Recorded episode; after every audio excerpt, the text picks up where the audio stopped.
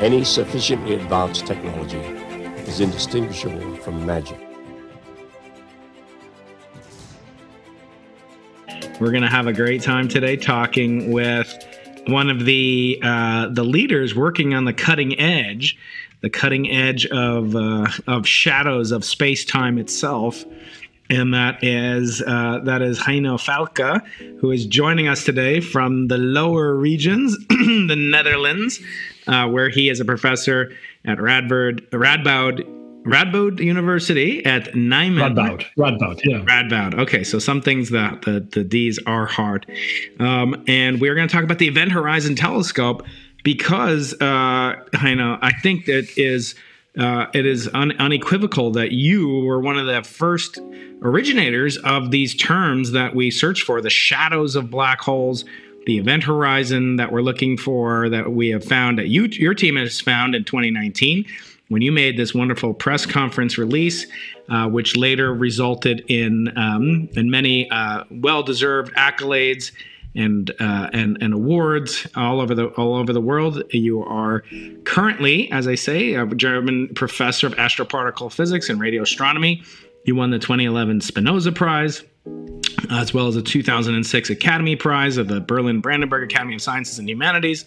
ERC grant uh, was uh, originated by you uh, for uh, some of this organizational, um, you know, the founding of this project and other projects to test Einstein's theory of relativity. And for a long time, I have to commend you because I thought you guys would study Sagittarius A star. I thought that was going to be your uh, first target, but instead you turned to Messier 87. And I want to talk about why that choice was made and what the announcement that was made just yesterday implies for astronomy, for cosmology, for physics.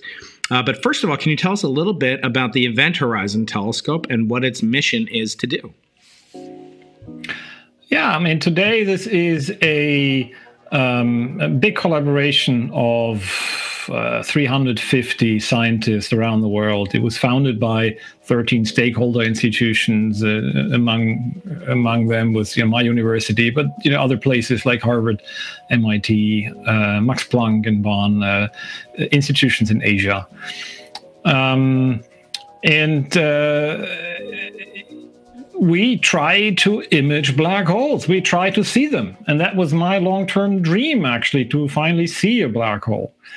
Um, it started all for me 25 years ago when I was uh, indeed looking at the black hole in the center of our Milky Way. And uh, I realized that. Um, you know, there's light coming directly from the event horizon, radio light at a particular frequency, and that was what our models were were, were telling me. Uh, and then, uh, you know, people in Bonn were working at this technology, very long baseline interferometry, which, you know, turns the entire Earth into a telescope. And, um, and, and, then at some point, I, you know, I, I found some old books about, you know, relativity, which described how a black hole, you know, would, would bend light. And, and in fact, you know, it amplifies itself. And, um, and so what that means is that the dark region, the event horizon, would become actually larger than I had actually thought before. And it would be shined, you know, and our models would tell us you would shine light at it uh, from all directions. Um, and, you know, with that magnific self-magnification of black holes, this, you know, what we then later called in this publication in 2000, this shadow of a black hole would possibly be observable by uh, a, a, worldwide global telescope operating at the highest radio frequency, something that was just in the infancy at the time.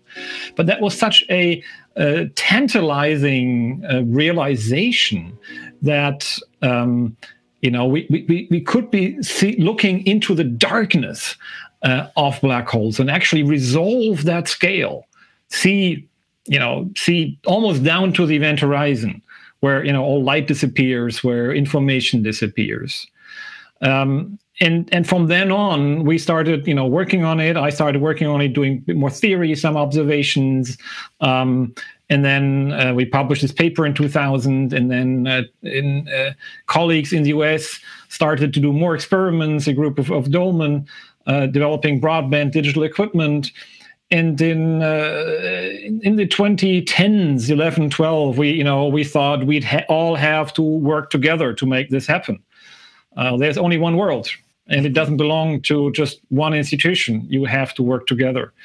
And uh, if you want it or not you know um, you you have you you if, if you want to see black holes you need the entire world. And uh, and out of that came the event horizon telescope which is uh, you know, was was a was a rocky start at the beginning, and and now is is really you know gets going and and and and and and and, and uh, and, and, pushing through uh, the data and and the science, where the stakes are very high and you have to be very careful mm-hmm. uh, what we do. And so that sometimes it takes a long time. I want to talk as much about the team and how we uh, how we come to understand the uh, the nature of large collaborations, I think, is very mystifying to most scientists, uh, non-scientists rather, and even to some scientists. You know, we're used to thinking of uh, scientists. The lay people might look at a scientist and say, "Oh, they're very specialized." You know, I don't have any right to uh, to uh, learn about what they're doing because you know I wouldn't go into a doctor's office and and just start you know messing around with the X-ray machine or something like that. And that's a specialized piece of equipment, and this is a specialized piece of equipment. But um, but I think these types of things that you study are really uh, captivating of the whole world, as as was shown many uh, you know just a few years ago.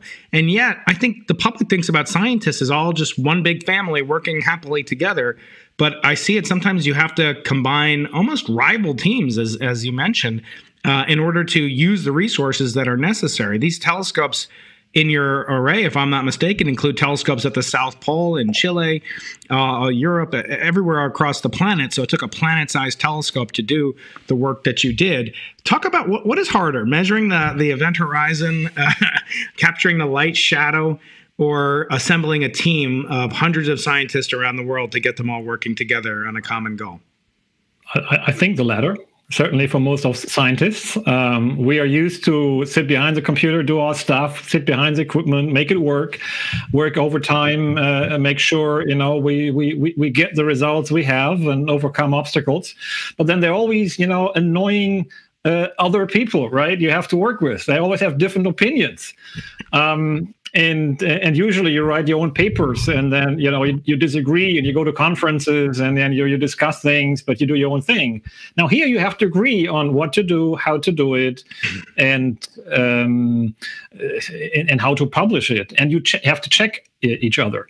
Mm. but you know what is a, a challenge sometimes a, a sociological challenge to to uh, egos and individualists as, as, scientists is also a strength in the end mm-hmm. um, because we only have one world we can do this experiment only once um, we um, we need to make sure we we, we check ourselves hmm. so uh, usually, you know, if, if you're on your own, you publish a paper, someone else comes, out, oh, that's all crap. I have a better idea.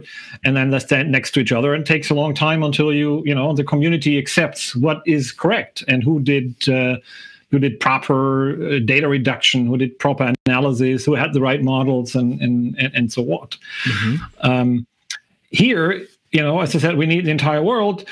Uh, we only have one group publishing this. So that competition that checks and balances we have to build into the collaboration. It cannot be a monolithic one thing which is just you know one you know uh, ruled by one person and then uh, you know that's what we do. We have multiple groups. And and and it became sort of a, a mantra that almost everything we do we do at least twice or three times, and and now I learned a new word, quintuply, uh, five times. Um, uh, so in the latest paper where, where we published this po- uh, polarization, you know, uh, which tells of magnetic fields around the event horizon. Uh, there were five independent teams and methods that all agreed with each other, wow. and and and you know talk to the coordinators, and uh, that's a, a stressful process. But I think it's a if you then look back at the outcome, yeah, and, and you see what has all been done because people are pushing each other. They are, you know, they say, you know, I've done it this way. You know, we we we need to do this check. We cannot be entirely sure. We have to rerun this. Uh, um, it, it, the final outcome is is really impressive. Uh, I think what you know what you achieve together um, in what I call um, uh, competitive collaboration um, is is so much better than what any individual can achieve. Yeah. It still needs the, the vision and ideas of individuals and also the egos, um, but it, uh, it it is you know this is nothing you can do on your own. Mm-hmm. Uh, we have a question from a good friend of the show, Ernesto Eduardo uh, Dubarguenez, I think is how I pronounce uh, Ernesto's last name. He's asking uh, Would a gravitational wave distort the geometry of the event horizon or not even um, would it even affect anything inside or outside the event horizon? Can gravitational waves uh, from the black hole, first of all, do they does this black hole emit gravitational waves, and then can they uh, perturb either inside or outside of the event horizon? Yeah, uh, that, that's a great uh, question. Uh, luckily, at this point, gravitational waves do not play an important role for these black holes because they isolate they're on their own. They're they're sleepy so to speak yeah? They're they're not bothered by by anyone else. Um, gravitational waves are created if you have two black holes merge or if you have something really you know sizable object fall into uh, the uh, the supermassive black hole. Uh, then you disturb uh, space-time and uh, you radiate gravitational waves, and it actually does affect. Uh, they affect each other. Uh, they affect each orbit, and they affect their um, even their metric, uh, to, so the space time around them. So um, we have a very stable environment. The metric is the same today, tomorrow, and in the future, in the next hundred thousand years, the, the, the space time curvature of M87 will not change at all and that's a big strength compared to the gravitational wave measurements that, that you know um, because there you have you know two black holes merge and it goes very quick and then bang. Um, and you hadn't seen them before. You see the gravitational waves and you, have to infer all the infer all the parameters and then they're gone. You can't you know verify this anymore.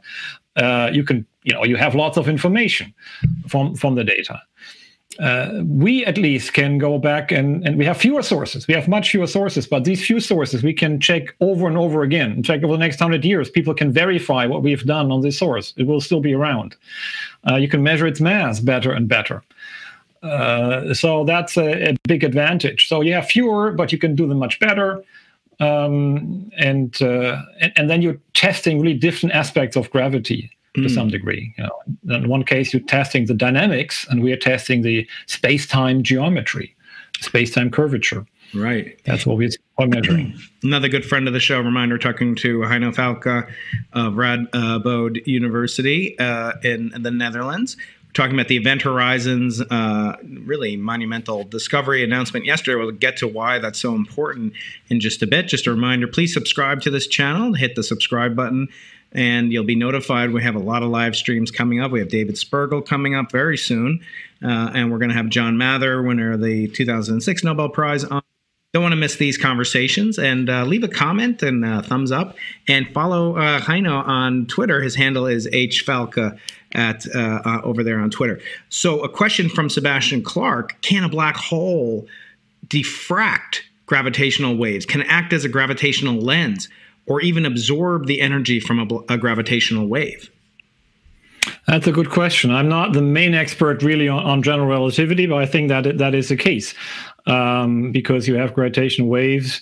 Uh, you know they deform space-time, and if you if you run through gravitational, you know, the, the only the only object that really in a, in a major way changed space-time is is um, our, our our black holes. I mean, Earth as well, mm-hmm. but you know it's it's a minor change. Uh, and gravitational waves, to some degree, behave like light, um, and and light is is is, is being deflected uh, uh, around uh, black holes. And uh, in, in fact, if you calculate gravitational waves that are being emitted from this this merging process, you, are really making you know um, uh, the same kind of calculations to some degree as you would do for light. You know, gravitational waves are um, even, even even emitted at the same radius. Um, you know, if, if, you see that li- ring of light uh, uh, that we see in, in M87. Mm-hmm. This comes from light going around the circle, more or less, uh, uh around the black hole. You know, light is almost 100% bent. And uh, the emission uh, of gravitational waves happens at exactly the same scale. This is where the gravitational waves are, you know, uh, produced, you know, and, and, and, released. So we are really probing the same kind of physics uh, and the same kind of scale, spatial scale, as in, uh, in, in, in uh, with light and with gravitational waves. And we're really probing even the same aspect of the metric. You know, there's there, you know, there's a, you know, this, this, space metric is um, space-time metric is described by various components. There's a timeline metric, and that's directly related to the size of that ring and to the emission region of gravitational waves. So really, there are lots of similarities, even though they are completely different techniques to some degree. It, it just the difference is one is dynamic and the other one is, is, is static. Ah, very good. And one is light, and the other one is space time. space time light. is, that a, is that a word that we can invent? so let's talk about the telescope itself. Uh, can you give an overview? It's a worldwide telescope. It has it's a radio telescope, which means it operates uh, primarily at uh, at millimeter free wavelengths and be- and above. Uh, but can you say more about what are the primary components of it? And uh, and was this detection yesterday, this announcement yesterday, was this always in the planning, or were you guys um, kind of surprised by it, or serendipitously found the magnetic fields were were um, were robust enough to detect and actually do scientific uh, make scientific measurements with? Yeah. Yeah, we're using radio telescopes. It's actually radio telescopes. It's actually a network. Uh, so the telescope is a network of, of, of telescopes. So it's a, a telescope of telescopes, um, a very hierarchical uh, structure, so to speak. Um, and uh, you know we have, as you I think you mentioned that before. We we used to have eight telescopes on six different locations. Among that, this really giant ALMA telescope. It's a billion dollar, billion euro um, a, telescope, which in itself consists of smaller telescopes. yeah, so you have ALMA, which has I think 64 dishes, which are combined into one telescope, and then that telescope is combined with all the other uh, seven uh, telescopes into a worldwide telescope. So really, you're building up that uh, uh that, that, that structure from from uh, from few telescopes to more to even, even more telescopes. Um, and uh, and you have a telescope in the South Pole, a 10 meter telescope. That's a small telescope, but you know the South Pole is a very dry and cold region. Um, and uh, millimeter waves that we observe are actually affected by the humidity in the air. So you want to go to a high mountain where it's really dry, and South Pole is actually uh, perfectly uh, uh, suited for this. I myself was in, in uh, you know initially in Arizona. Uh, there's a, a, telescope which you know used to be a German American uh, telescope. Now it sort of belongs to Arizona on its own. And then was in Spain. There's a 30 meter telescope uh, in, in, the uh, Pico Veleta. It's just near Granada, uh, you know, sort of you, you can almost see the Alhambra and you can see the, the oceans from the mountains and you can go skiing next next door. It's a it's a wonderful telescope. It's a massive, uh, big telescope um, which uh, usually looks for molecular lines, which looks for dust, for, for chemicals in, in the universe. Mm. And only when you combine it with all the other telescopes, it gets the resolution to uh, uh, to see the um, to see the event horizon. Yeah. So all these telescopes have their own personality. I always say, you know, is uh, uh and that has you know gives gives problems. Also, telescope is only human uh, after all, right? So it's run by humans. It has its own uh, quirks and and, and and and problems and and and, properties uh, that need to be taken care of. Um, and then you have to make sure it all works. It, it, works all in in synchronization. And you put atomic clocks next to the telescopes to synchronize them. That's still not good enough.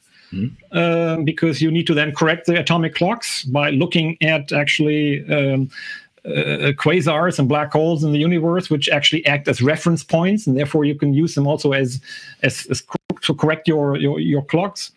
Uh, um, you need to actually, in, in, when you bring the data together later, you need to take into account uh, aspects like, uh, well, the precise position. You need to be to, to a fraction of a millimeter. You need to sort of determine the position of the telescopes across the globe. Mm-hmm. Um, in, in the initial models, people, you know, measure and take into account continental drifts uh, the tidal waves. I mean, the, the Earth breezes. You know, it goes up and down. Uh, all these these these things have been put into these models actually over the last decades. You know, we didn't invent this. We we make use of like 40 years or 50 years of of, of work on on VLBI that has come to a culmination really in uh, in, in, this experiment. So I could go on and on, you know, yeah. talk about the polar wonder, right? The, the, the Earth wobbles. Uh, and that's something you would see uh, in, in, in this VLBI data. Uh, like uh, you know, some of this you you you you can calculate sort of Jupiter pulling on on the Earth, so you know the Earth wobbles a little bit. But then there's a 10 meter or 20 meter wobble that's left, and that has to do with the you know, the ocean swapping around and the the air being on one side a bit more than on the others, or, or whatever. So I mean, the the Earth is pretty round, but you know, it, it, at a certain level, everything becomes an egg. and, and, and that's right. Um, so good. So we have another question. Are there observations ongoing? I know a lot was canceled due to COVID. What's the current status of observations? Yeah, good good question. I mean, we had we were extremely lucky. 2017, we had uh, uh, our annus mirabilis, mirabilis, uh, you know, a, a, miracle year where everything worked. The weather was fine all around the world. All the telescopes worked, mm-hmm. um, and and we got all the data we needed. Um, and uh, uh, by the way, I didn't answer the, the previous question. I have to come back to you know whether that was polarization was planned or not. And uh, in 2018, we tried again, and then you know some telescopes were weren't ready, some receivers were were not working. Um, we uh, uh, we had bad weather. In fact, I was in Spain. Uh, you know, I couldn't see the top of the telescope. It was so foggy. we were middle, in the middle of clouds, uh, and that was we, we couldn't see even the brightest radio sources. We couldn't see anymore in in in, in, in some days. Wow. And then at one telescope, even you know one of the, the crew was actually uh, held at gunpoint, and we stopped the observations because it, it, it looked it was too dangerous in in that region, and and it was. Uh, and the entire telescope was shut down actually for a year or two uh, because of, of, of, security issues. Uh, and then 2020, uh, 2019, uh, we were all extremely worn out, and some telescopes weren't ready again for maintenance and other reasons, and security issues, as I mentioned. And then we were hoping 2020, yeah, we're going to observe again. well, you know, Corona struck. And it was like really, I mean, uh, the last telescope, you know, we, we, dropped it two weeks before uh, the observing run. Then, you know, it was clear there was a, there was a global lockdown and we couldn't do the observations anymore. But 2021 looks like it's going to happen in April. Oh, wow. So maybe we're lucky. Uh, we have more telescopes now. We have Greenland telescope.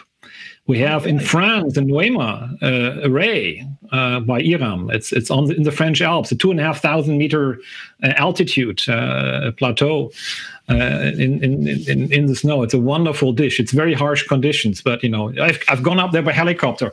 I got a VIP treatment once by them, and uh, and you, you fly up there and you think it's like a James Bond movie because you know you're going up the Alps, nothing is there, and then suddenly out of this you know on this top of the mountain you see you know these these eleven by now it should be 12 silver dishes 15 meter in diameter with a, with a big building in the center where actually entire dish can be moved into it. Um, and, and, and so it's it's bizarre but it's you know it's taking data for for for i don't know 20 30 years now. I don't know how old it is now. It's uh, probably uh, in the late 80s it was built. Um, yeah, these are wonderful dishes, and each each one of them has it has their own stories and and, and people and yeah, uh, usually wonderful places. Wow. And each of them has different food, right? So if you're in Spain, you right. get Andalusian food.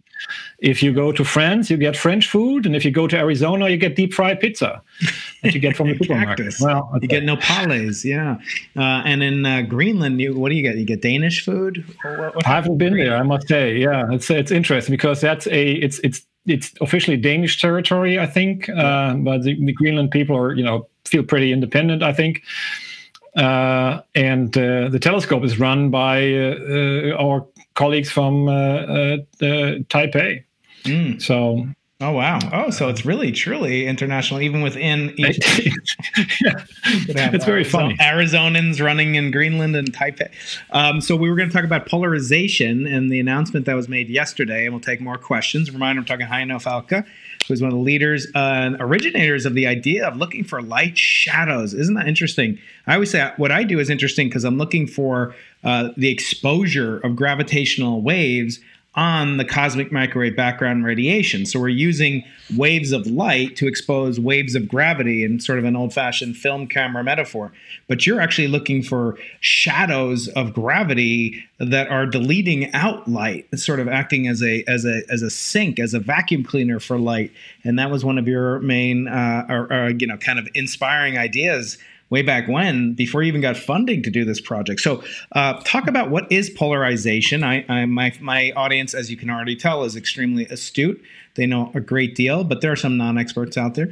What is polarization of a radio wave, and why does that tell us anything of interest about black holes that we didn't know before?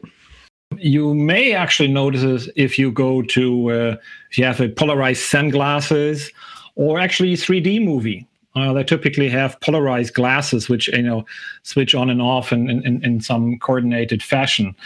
Um, and there's a hidden property of light that it has a direction of uh, of oscillation. It's a light wave, and it oscillates in a certain plane. Can oscillate, you know, from left to right, but it can also oscillate up and down. And uh, normal light from the sun is unpolarized. It, it oscillates. You know, the half of the light is going left, right. The other half is going up and down, uh, and so that averages out. But if you shine light on, for example, glass, you know, it's, it's reflected off glass, then actually light gets a preferred direction. Uh, it, it, it will be polarized. Only a certain you know uh, orientation of of, of this uh, oscillation will be emitted. And the same happens if you actually produce radio emission. Uh, a very simple example if you have an, an, an, uh, an, antenna, just a little rod antenna, right? You have electrons going up and down, and they produce electromagnetic waves. And th- the waves will be sort of polarized, you know, which is sort of determined by the direction of, of this antenna. Um, so you'd have to one if, if to get unpolarized radio emission to transmit, you'd have to have an antenna go up and one antenna go left to right. You know, have a cross essentially. Then you would get unpolarized radio emission. But if you have one antenna, it's only uh, one polarization that you pick up or that you transmit. And uh, and and and you know, detectors can. You know, our eyes cannot see that. I think some animals can actually see polarization. Yeah, bees can. Uh, mm-hmm. And but uh, uh, but we have to use you know radio telescopes polarization filters to actually translate that for us and uh, and, so radio telescopes can do this. They can split the radio waves up into different polarizations. In fact, they always do. And so this was always in our data and was always planned. It was actually something we always had to take into account. Um, so the only problem, really, only problem, quote unquote, is just to uh, to calibrate it properly to make sure the outcome is right. And that, mm. you know, from we had the data since 2018 on our hard drives. Um, but you know to actually reduce and calibrate it took uh, three years right uh, and you know understand everything it's just you know because you need to understand every little detail and so forth um, so uh, that that is a hard part and what does it tell us about black holes well um, you um, radio light will be polarized near black holes. And what is polarizing it? It's magnetic fields. And magnetic fields play a very important role in controlling the gas flow that's falling into a black hole. They can actually, uh, you know, they, they can be dragged along and just disappear in the black hole, or they can become so strong that they even halt uh, the the the plasma. They, form sort of a Star Trek like shield, right, uh, um, uh, around the black hole, which could even pr- protect gas from falling in, and they can be wound up and lead to plasma shooting out along the rotation axis of of the black hole. And so black hole magnetic fields, you know, in, on Earth, you know, we use them to for, for the compass and, and to measure you know direction of uh, where Columbus would, would go right so we usually don't use we don't see them as very strong effects but around black holes these magnetic fields really determine the dynamics and the entire drama playing around black holes. Um, and they polarize the light in a certain direction, typically in a direction perpendicular to the magnetic fields. And so the image that we publish shows the polarization of light, you know, the, the direction where it, you know, uh, oscillates. And sort of the magnetic fields that where it comes from is roughly 90 degrees relative to those fine lines that you see in this uh, in this image. But then there are also relativistic effects and so forth. So you know, the, the real image in the end is much more complicated how black holes look like. Um, nothing is simple around black hole. Nothing is simple. But uh, uh, more or less, you know, if you see that polarization, you know, polarized light, you you roughly get a feeling where the black where the black uh, the, the the magnetic fields are and what they're doing. So yeah, one of the um, the properties of black holes, they're kind of like particles. Uh, they can have a, a, lot of different characteristics, uh, but actually they're you know they're limited to a handful. We have uh, mass, charge, and spin, and black holes uh, can have similar properties, but almost no more. Right? Isn't that the so-called uh, no hair theorem of black hole? Uh, that they're they're really kind of fungible in a sense. They aren't they aren't, they aren't that complex in, in, in a in yeah. a deep sense. In, in that sense, black holes. Black holes are the most boring, uh, uh, the, the, most boring objects in space, right? So they have these two parameters: the spin and the mass, and that that, that tells you everything about it, right? Um, so, uh, but they uh, they, they they they look and, and they, they, they don't have hair, as you say, right? So they're the black holes themselves do not have the magnetic fields, right? So you cannot thread magnetic fields through the event horizon, for example. Yeah, they go from the inside to the from the event horizon to the outside like we have on Earth, right? We have a magnetic field that's generated inside.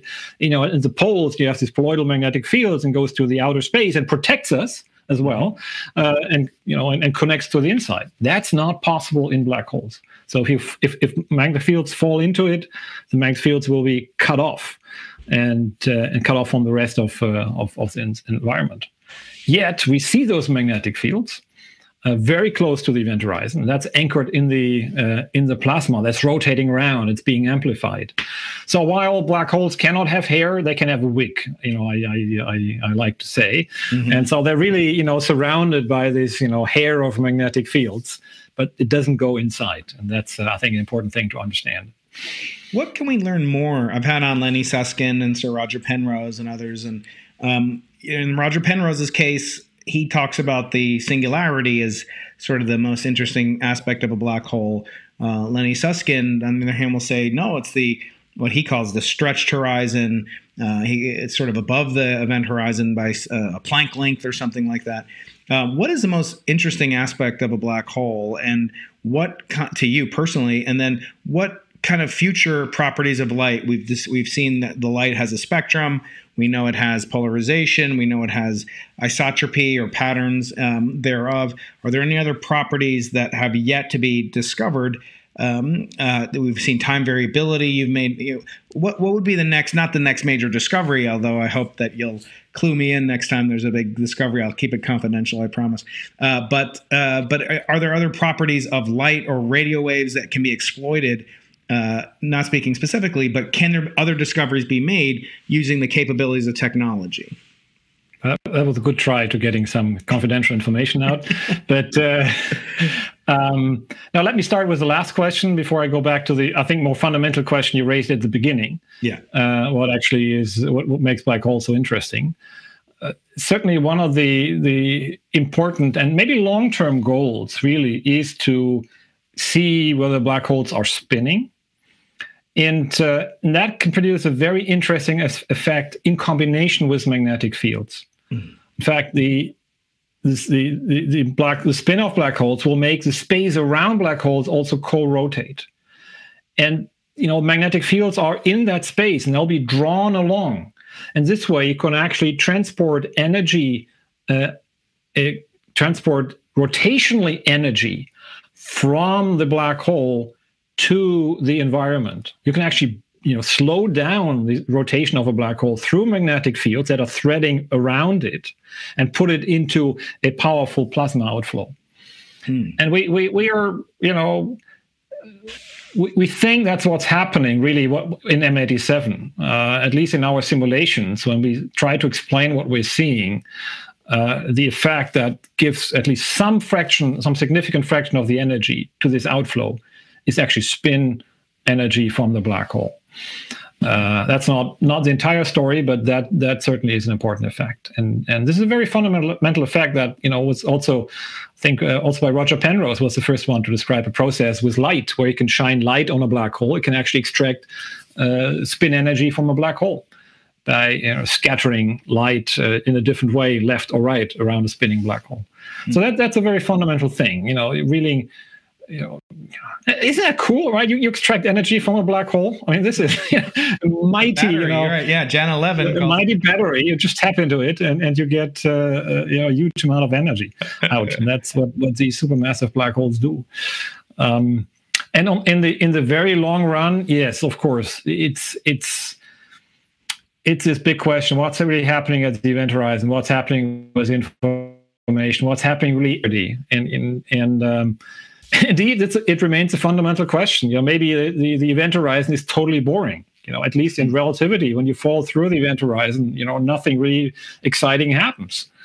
Um, you know, it's just you, you wouldn't even notice really uh, anything happening to you. And even like a supermassive black hole like M87, you could fall through it. You would be, you wouldn't even be ripped into pieces because it's, you know, it's so big. Tidal forces are not so strong. You know, you are so small compared to uh, that big big black hole.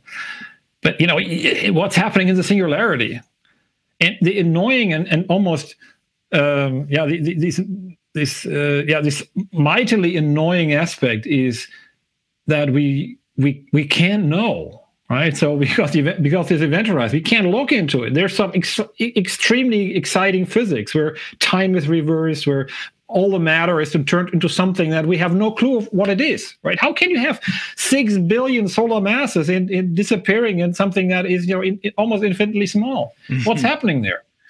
Um, some extremely weird physics that's beyond our our understanding, and we can't measure it. that's so it's like you know, always compare this to uh, like like christmas time right? So uh, you have you know at least you know in, in the old days my, my parents would you know you would all the presents would be in, in the room and then the door would be shut right? I would not be allowed to go in. And you could peek through the, the, the keyhole a little bit and try to figure out what what's going on. There's this christmas tree and all these presents around and so forth.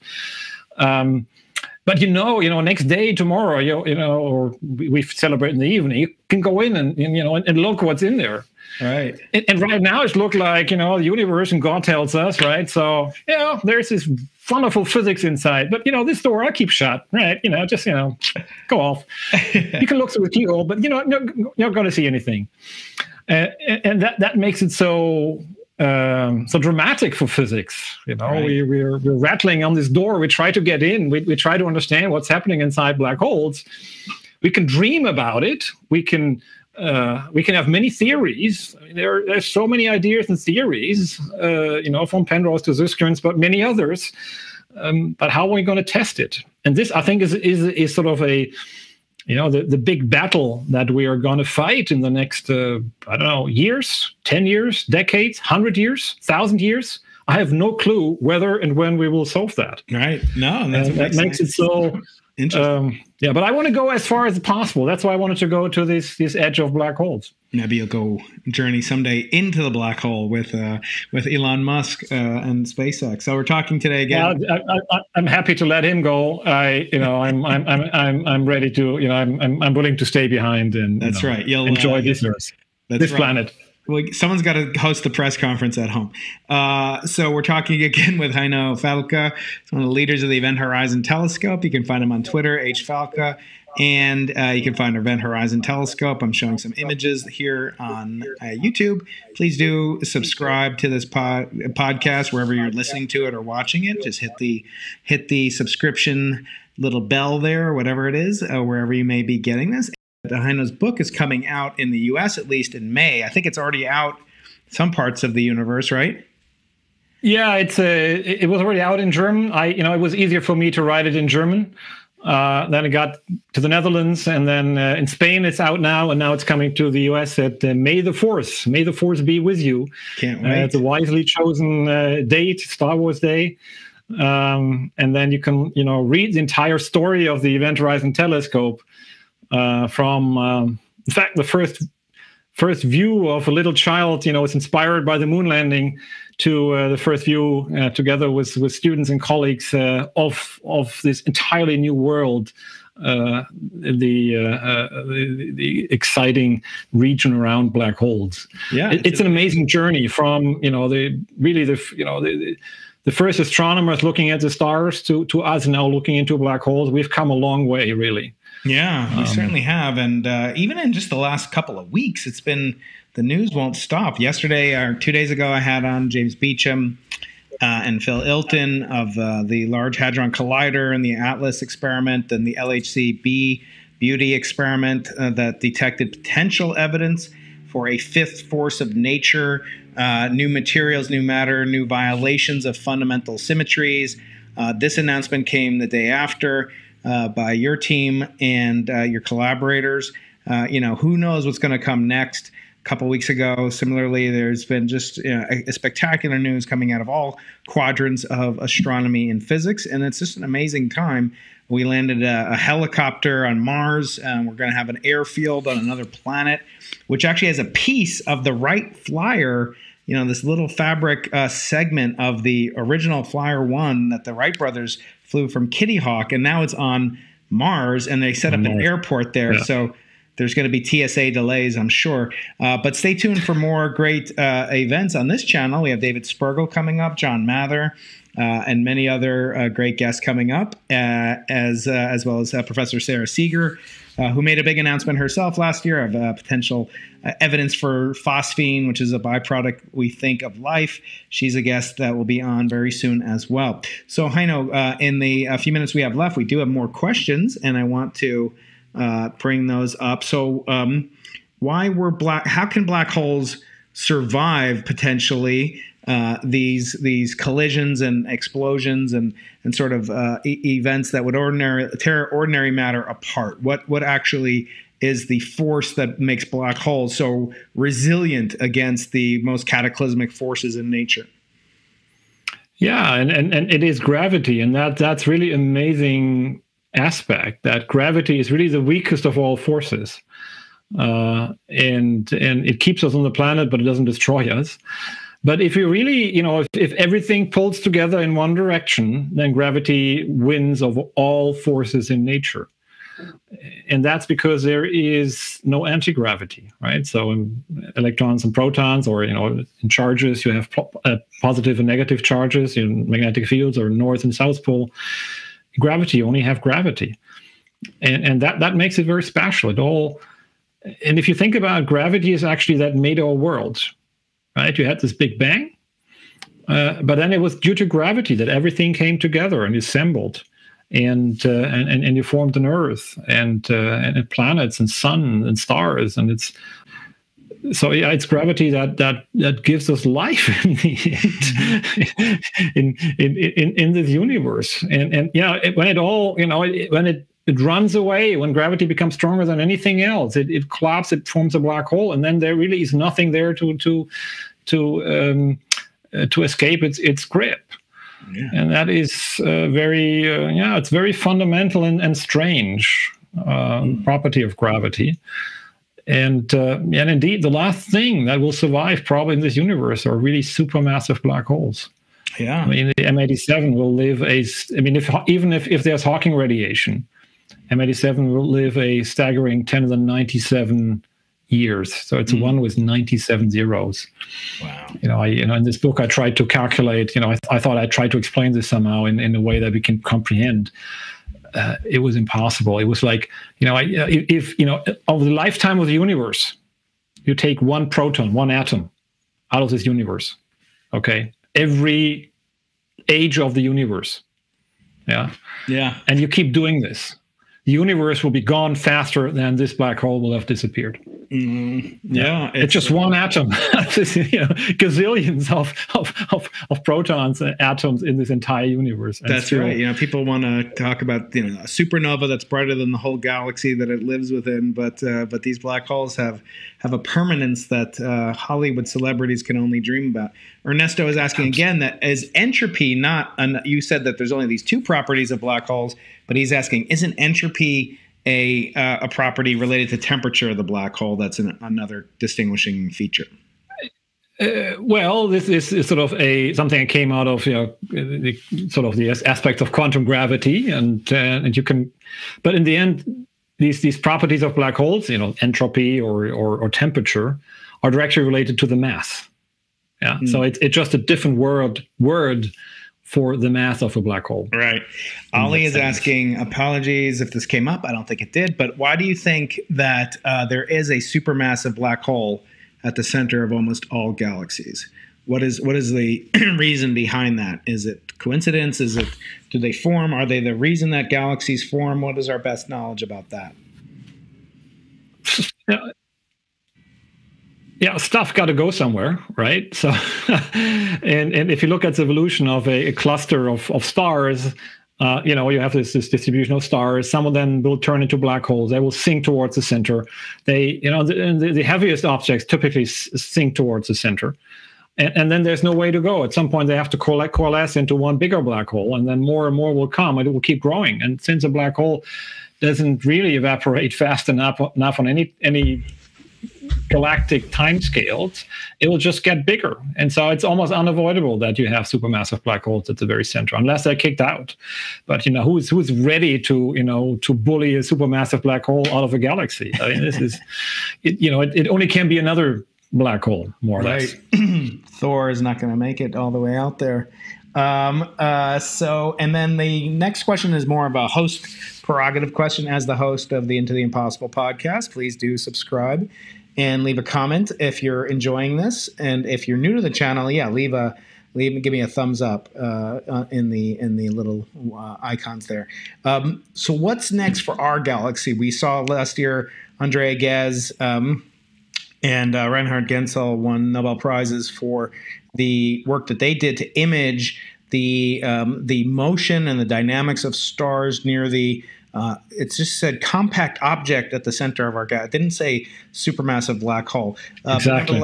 yeah. What is the uh, prospects for Event Horizon? Is there is there something that precludes the Event Horizon Telescope from seeing it? Is it easier to see M87 because it's sort of uh, more more massive? What what are the pros and cons of Sag A Star versus M87, for example? Uh, we should be able to see it, right? Eventually, I'm I'm absolutely convinced. That's what got me going in initially. That's what we wanted to see, and M87 was sort of a lucky shot to some degree, right? So, mm-hmm. it, and it turned out to be a very good lucky shot because it's it's a big one. It's it's uh, and so all the the gas that rotates around takes actually you know days to weeks, like three weeks to go around. So if you take a, a picture within a day, it's actually relatively stable uh, in the galactic center, stuff goes around in in 20 minutes or so. Uh, so within a day, it has it has made many many rotations, and so that makes it really hard to uh, to image. Mm. but on the other hand, uh, then you're integrating over longer time scale, so that actually is better. So we are, you know, we we are we are more um, sensitive to the space time, which is stable over uh, and much less affected by the variability of, of the plasma, which you know can move the shadow a little bit around and, and, and makes intensity brighter left or right sometimes. Uh, so in the long run, uh, a Star, the center of a galaxy, will be the prime target, the one that is really most important. And we, we have yet to see the event horizon and the shadow in this one. But thanks to the work of, of Genzel and Ghez, we know exactly how heavy it is. You know, mm. it's less than a percent. It's a fraction of a percent. We know the mass. We know the mass of this black hole better than our own mass, right? Our own weight. Um, and, and and so by you know we know exactly how big the shadow should be because that's related to the mass. Um, and this is something we, we should test. We will test. We will we will see eventually. Uh, mm-hmm. we, may, we, may, need a few more uh, uh, telescopes in the long run to do it a little bit better. We may want to go into space uh, eventually. But yes, we will see it. We will see the shadow. I'm I'm pretty convinced, and uh, I, of course, I, it would be nice if it would be not exactly as we expect it to be, but uh, you know we have to we have to wait and see and look right. what the data tells us. And I assume I'll be the second to know this time next time. That's only fair, you know. After after all I've been through, uh, I want to ask you about future prospects. Uh, if you had your choice, would you rather have a another baseline, say uh, on another planet, maybe Mars is nice this time of year? Would you rather have um, you know higher frequency? Would you like to do optical? I mean, could you use an optical interferometry on a planetary scale to get even better measurements of the uh, event horizon, maybe even closer in, zoom in, or is this basically at the limits of what we'll ever know about the you know kind of shape, configuration, magnetic field of black holes? We're astronomers, you know, we want it all, right? So we, we we want all of this, all of the above. Um, but yes, I mean, we first started with more baselines on Earth to give slightly more robust uh, measurements. Uh, we're really at the limit of uh, what we can do at, at, the moment with these few telescopes. As I said, you know, we're I'm involved in a, in, in a project. We're trying to get a telescope into in a continent is missing uh, at this moment uh, and then eventually you go to space. Uh, and you want to go to higher frequencies as well. You know, the higher the frequency, the longer the separation of the telescopes, the better the image. Now, going to Mars is probably you know initially a bit far away um, to to do it because you really you know it's overkill. You're really uh, having too much resolution actually. You don't want to do that. Uh, and if you want to see things that are so small that you have to put a telescope on Mars, it has to be insanely big, mm. because you know they'll be weak typically, and uh, uh, and so. Um, and it takes a long time for Mars to rotate around uh, the Sun uh, and Earth. So you, because that's what we, we are using the Earth to look at it from different directions, right? The Earth rotates, and we, we we're using that effect. So, you know, somewhere in space between, you know, a medium Earth orbit to, uh, you know, people talk about even the moon. I, I, think that that probably is already a bit too far away. But really, you know, we, we, we've done a study, you know, what we call the Event Horizon Imager. If you put uh, three dishes, don't even have to be very big, around Earth at 15,000 kilometer altitude from the center, uh, you get almost perfect, perfect images uh, sharp images. You know, n- nothing. You know, not this donut anymore. You see wisps of the black hole and so forth. So it's it's sci-fi can become reality. It's a question of will and and of money, of course. Uh-huh. So Nico's asking, do you have any hopes for the Nobel Prize in 2021? I am not going to talk about that. I assume they no. mean me, not you. No, I'm just kidding. Uh, yeah, yeah, yeah, it, yeah, right. It wouldn't so, be out of the question. Look how many uh, Nobel Prizes have gone to black holes in just the last three years. It's in- incredible. Um, so uh, I mean, I think what really qualifies me uh, for the Nobel Prize is I've appeared on your show, I guess. So that's uh, that, that might disqualify you, Heino. You, you don't know. I mean, you might know my book uh, uh, about losing it, but, um, but I, I, know, I know. Yeah. Um, so last question I have uh, from uh, from myself, and then I'll open it up on Clubhouse, on a couple more on YouTube, is um, if it, are we at the same you know precipice as you know, for example, LIGO. Once once LIGO really made convincing discoveries. Now it's turned into you know it has hundreds of discoveries. It has it's become statistically significant not just one-off mesmerizing discovery. So i analogize their discovery in 2015 2016 with your 2019 discovery. When will you get into the kind of just you know discovery a day or uh, imaging a day or will that never happen based on you know how exquisitely precise these images have to be and how much time that takes. Will you ever get to the yeah. level of statistical measurements, black hole event horizons every day? Yeah, good point. That, that I mean that's what I said before. The, the gravitational wave they have many many sources, but they're they're gone very quickly. We only have at this point two sources. All the other ones are too far away or too small. All the Earth is too small, right? So however you like it. On the other hand, it's it's amazing that the Earth is just big enough, right? So it's just big yeah, enough. right. Um, and you, you know, normally you could go to higher frequencies and you become more precise. But if you go to the uh, uh, like ter- terahertz regime, higher frequency radios, the atmosphere actually shuts off. Mm. So we're really, really at the edge of what you can do from the ground. Um, but we can do it well. We can do it better. Uh, and and uh, and I think we have. Uh, we want to do a movie. We can do a movie from from from the ground Yeah. But it, it will remain hard work. It's not that we get just bang, bang, bang many images. Each of these images will be, I think, a masterpiece and, and valuable in itself, but it will inc- involve a lot of hard work. And if you want to see, you know, dozens and thousands of black holes, you have to go to to the space mission, mm. uh, and that that will take a while. So um, I think every result, every paper that we publish will remain precious for the next couple of years. Yeah, every every source, every paper, just like every person uh, is precious on the team, no doubt. I know it's been such a pleasure. I've started to read your book. You were kind enough to send me an advanced copy in in English. I requested the German copy. Uh, I don't know. I must have gotten. Oh, you did? No, I'm just kidding. I, I, okay, I good. I only know one word in German. Is it true that the word? What is the word for ambulance in German?